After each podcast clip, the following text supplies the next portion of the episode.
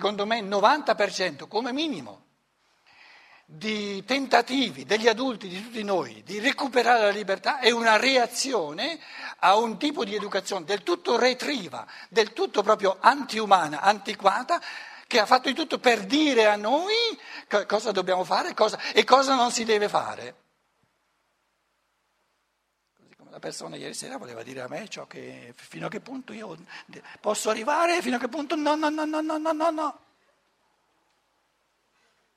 Ma questo, questo reagire a una, a una educazione che ci ha imbottigliati, che ci ha resi non liberi, non è libertà. È soltanto la prima fase della libertà, una libertà negativa, dove vogliamo toglierci questi, tutti questi inceppamenti, eccetera, ma la libertà positiva è una libertà che sgorga dall'interno, tutta propositiva, non soltanto di affrancamento.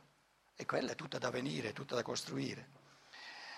Allora, se noi avremo sempre più maestri, genitori e maestri, che capiscono che il buono, il vero, il bello non si può imporre per comandamento all'essere umano dal di fuori, perché lo porta già dentro. Viene al mondo come spirito per volere un bene, un, una verità, una bellezza del tutto individuale. La vuole liberalmente, la costruisce liberalmente.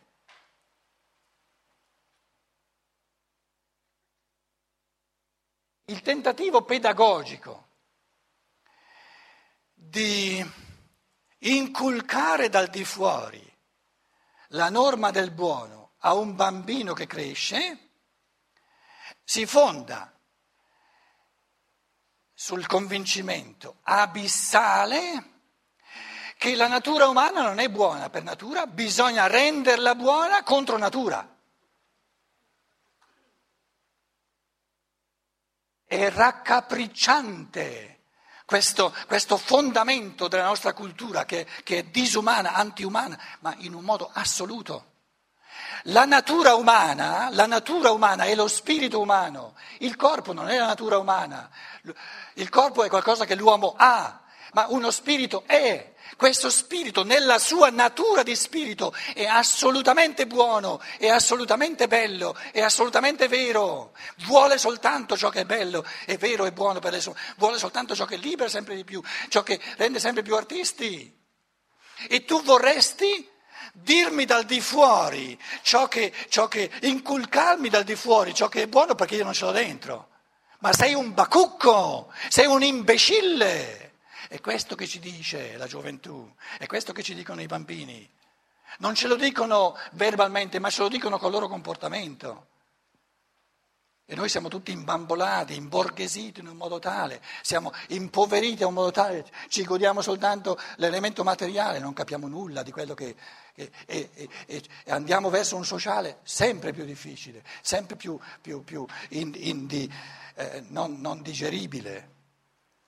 Nella misura in cui, dicevo, ci saranno sempre più educatori, che questo comportamento spontaneo di amore a una libertà potenziale dello spirito, tutta positiva, che viene dal di dentro e che non si può imporre dal di fuori, più avremo educatori che questo atteggiamento lo interiorizzano consapevolmente e più avremo nei rapporti tra adulto e adulto, e adesso approdiamo a, al, all'aspetto più importante delle riflessioni di questa mattina, il rapporto tra adulto e adulto, tu e io, adulto e adulto, tu e Dio siamo due spiriti ugualmente, ma proprio assolutamente ugualmente, a livello dello spirito siamo del tutto uguali, perché tu, non meno di me, non più di me, sei uno spirito che ha un progetto di vita architettato, eh, imbastito, voluto del tutto liberamente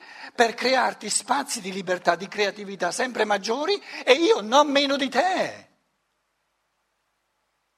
E la legge di ogni rapporto è l'amore assoluto alla tua libertà e per me e per te l'amore alla mia libertà, però alla libertà dello spirito, non a questa spontaneità eh, ambigua ambigua dell'anima perché va in tutte e due le direzioni. La spontaneità dello spirito è creatività pura, è attività. è, è, è, un gesto artistico che non si ripete mai. Invece, diciamo, la, la libertà della, della natura, la natura è libera di ripetersi sempre in un modo uguale. Quindi qual è la libertà della natura? La libertà della natura è di farsi da fondamento, di farsi da sostrato, affidabile, quindi che si ripete, affidabile significa eh, come dire, che, che, si può, che si può, ci si può far calcolare, la natura nel suo affidamento che non, si, che non sgarra, si fa da base, affidabile, per la spontaneità dell'anima che si rivolge sempre di più alla libertà dello spirito. Tu sei uno spirito in cammino, la legge del tuo cammino. È la libertà, una libertà, un'artisticità, una creatività che cresce sempre di più. Io posso amare te e anche me stesso soltanto amando questa, questa tua libertà, amando tutto quello che ti capita, come tu lo ami come occasione per crescere, per crescere sempre di più, il nostro rapporto, il rapporto tra te e me, è anche liberamente voluto. Tu e io abbiamo liberamente voluto il nostro rapporto come continuazione libera di un, di un rapporto che c'è già da millenni, da secoli e da millenni. Ci siamo cercati, supponiamo che ci siamo incontrati a vent'anni, siamo diventati genitori di bambini, eccetera. No? Ci siamo cercati, abbiamo voluto questo rapporto ancora prima di nascere, liberamente, come continuazione libera, artistica, creatrice, di scambi reciproci di amore che durano da secoli, durano da millenni. E verso il, verso il futuro ci siamo liberamente cercati in base a un lungo passato vissuto insieme, in vista di un futuro per te e per me aperto e libero. Il futuro, per essere libero, deve essere aperto. Allora la domanda della libertà, la domanda dell'amore alla libertà dell'altro, io amo la tua libertà, la tua libertà è per me tutta da amare, significa anche il nostro rapporto, la nostra amicizia. Come sarà fra cinque anni? Fra due anni?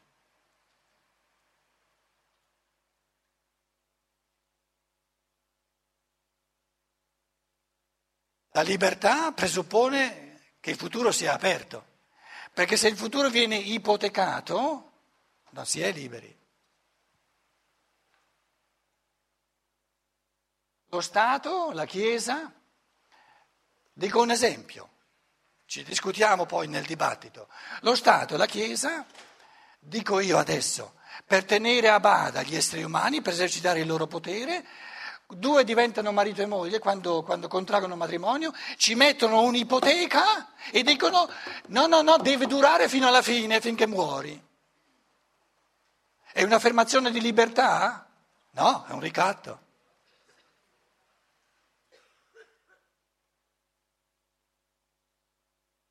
Sei costretto a, rim- a restare con questa persona per tutta la vita. Questa non è libertà.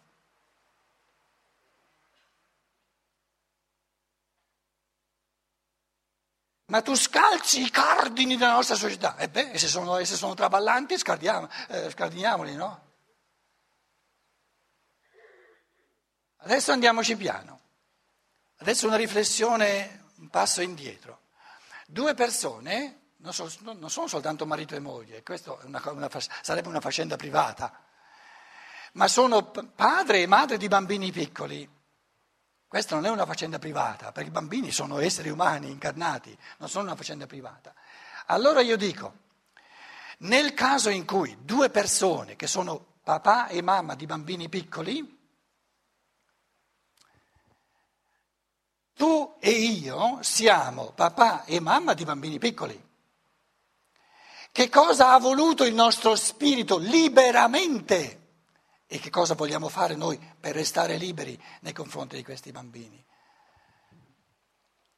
Il nostro spirito se di fatti siamo diventati papà e mamma di questi bambini, dobbiamo partire dal presupposto che ci siamo riproposti di amare la libertà di questi bambini, di favorirla in un modo tale che restiamo insieme, concediamo a questi bambini piccoli che sono i nostri bambini, vogliamo fare di tutto per eh, eseguire la, liber- la, volontà libera del nostro io superiore e la volontà libera del nostro io superiore può essere soltanto quella di dare ai bambini piccoli il massimo di terreno perché possano crescere. Quindi dove ci sono bambini piccoli, tu e io che siamo papà e mamma, o mamma e papà, possiamo partire dal presupposto, e questo è un aiuto naturalmente, altrimenti non si sa che cosa, che cosa dovrà essere un rapporto fra, fra, un anno, fra due anni, non si può sapere. Dove ci sono bambini piccoli possiamo sapere, nel dei, nella maggior parte dei casi, ci sono eccezioni, eh? Nella maggior parte dei casi, se non ci sono fattori di eccezione, che il tuo io, il tuo spirito e il mio spirito hanno la volontà libera di dare ai bambini finché ne hanno bisogno questo, questo nido, questo ambiente massimamente favorevole perché possono crescere, possono esprimere al meglio, al massimo, eh, ciò che portano dentro di sé eh, vivendo insieme con papà e mamma. Però dobbiamo concedere che questo progetto dell'io superiore di papà e mamma non è un progetto che dura per tutta la vita. Perché adesso i bambini sono tutti adulti, sono via. Che cosa ci siamo riproposti tu e io? Adesso i bambini piccoli non ci sono. Prendete anche il caso dove non, non ci sono mai stati. Quindi io faccio un'eccezione. Nel caso in cui ci siano realmente bambini piccoli, gli adulti, i genitori possono sapere la volontà, conoscere la volontà libera del, io, del loro io superiore. Quando non ci sono bambini piccoli, due persone che vivono insieme, scusate, non possono sapere che cosa si è riproposto il loro io superiore a riguardo del loro rapporto fra un anno, fra due anni. Come fanno a saperlo?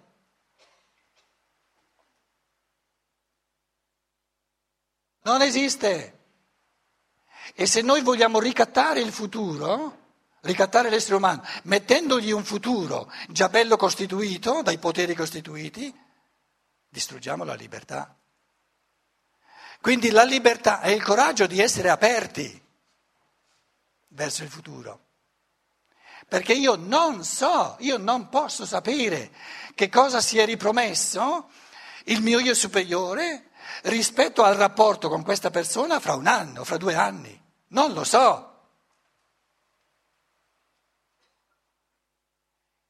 Diventa tutto arbitrario? No, tutt'altro che arbitrario.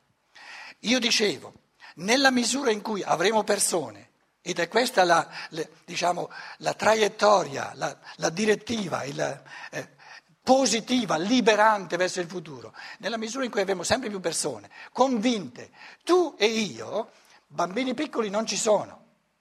Siamo due spiriti eterni, ci conosciamo, interagiamo già da secoli e da millenni. Non importa nulla in che modo il nostro rapporto sarà fra due anni? Esteriormente, perché esteriormente è soltanto l'esteriorità. Anche se noi fra due anni, da qui a due anni, vivremo l'uno in un continente, l'altro in un altro continente, spiritualmente, animicamente saremo l'uno dentro all'altro. E se noi siamo fedeli alla realtà dello spirito, la viviamo come una realtà, ogni situazione, anche la situazione più difficile, che è quella di un distacco fisico, porta a una comunione ancora più profonda.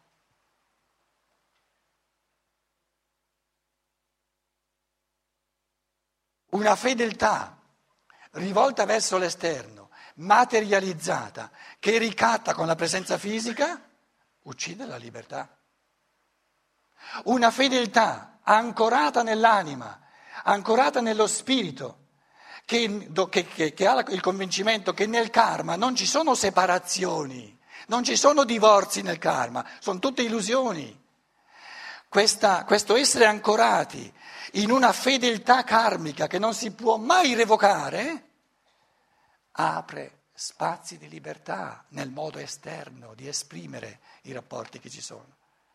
Quindi quello che voglio dire è che ignorando lo spirito noi viviamo di ricatti all'infinito, perché siamo sempre più dipendenti dalla fisicità dei rapporti e viviamo troppo poco. La, lo spessore dell'anima e dello spirito che non si può vedere. Io ero il quarto di dieci mm, contadini, figli di contadini. Sono stato il primo a uscire dal nido, un paesino del, del Bresciano, neanche in paesino, a tre chilometri in una cascina dal paesino. Il primo a uscire dal nido perché la Chiesa Cattolica a quei tempi pigliava i bambini a dieci anni e più tardi non li avrebbe più accalappiati. Io, due settimane non ho fatto altro che piangere. Però quello che volevo dirvi mia mamma ha avuto naturalmente con tutti i suoi dieci bambini un intimissimo rapporto, ma mia mamma mi ha confidato che dal momento in cui io sono sparito da casa, il suo cuore è, è stato con me e mi ha accompagnato tutti gli anni dove ero via in un modo molto più profondo che non quando ero fisicamente accanto a lei. Questa è la prospettiva della libertà. Nella misura in cui noi viviamo la realtà dello spirito, diventiamo liberi di non ricattarci a vicenda. Fra un anno, fra due anni, tu sei liberissimo fisicamente di andare e di lasciarmi, perché spiritualmente non potrai mai lasciarmi, né io potrò lasciare te. E se il karma, se, se, se dire, i compiti da svolgere nell'umanità, ciò a cui siamo chiamati, richiede questo sacrificio, che tu vai da una parte e io dall'altra, oppure perché non riusciamo più eh, fisicamente a vivere insieme, l'importante è di vivere i rapporti nella loro realtà spirituale, nella loro realtà animica. Lì è la costanza, lì è la libertà. Se noi siamo dipendenti dal fatto di volere delle garanzie oggi per il modo in cui tu e io ci rapporteremo fra cinque anni, siccome non possiamo sapere che cosa salterà fuori nei prossimi anni, cosa sarà fra cinque anni, ci tocca vivere nella paura. Quindi la grande alternativa, la grande scelta della libertà è o di vivere sempre di più la realtà dello spirito tuo e mio, e lì si vive sempre più libertà, perché tutto ciò che avviene viene fatto in libertà, viviamo insieme in libertà, viviamo fisicamente separati in libertà, quindi intimamente congiunti, oppure nella misura in cui non viviamo questa dimensione della libertà, dove tutto viene vissuto in libertà, tutto ciò che, che la vita eh, comporta, resta a livello fisico, se noi viviamo soltanto la, la, diciamo, la dimensione fisica, sempre più la paura. E la paura proviene dal fatto che noi non possiamo sapere, tu e io non possiamo sapere cosa salterà fuori nei prossimi anni, esteriormente, fisicamente. Se invece abbiamo il convincimento che qualsiasi cosa salti fuori è stata voluta dal tuo spirito, è stata voluta dal mio spirito e insieme liberamente vogliamo prendere posizione e decidere liberamente cosa ne facciamo a livello dello spirito, non soltanto restiamo sempre liberi, ma diventiamo sempre più liberi.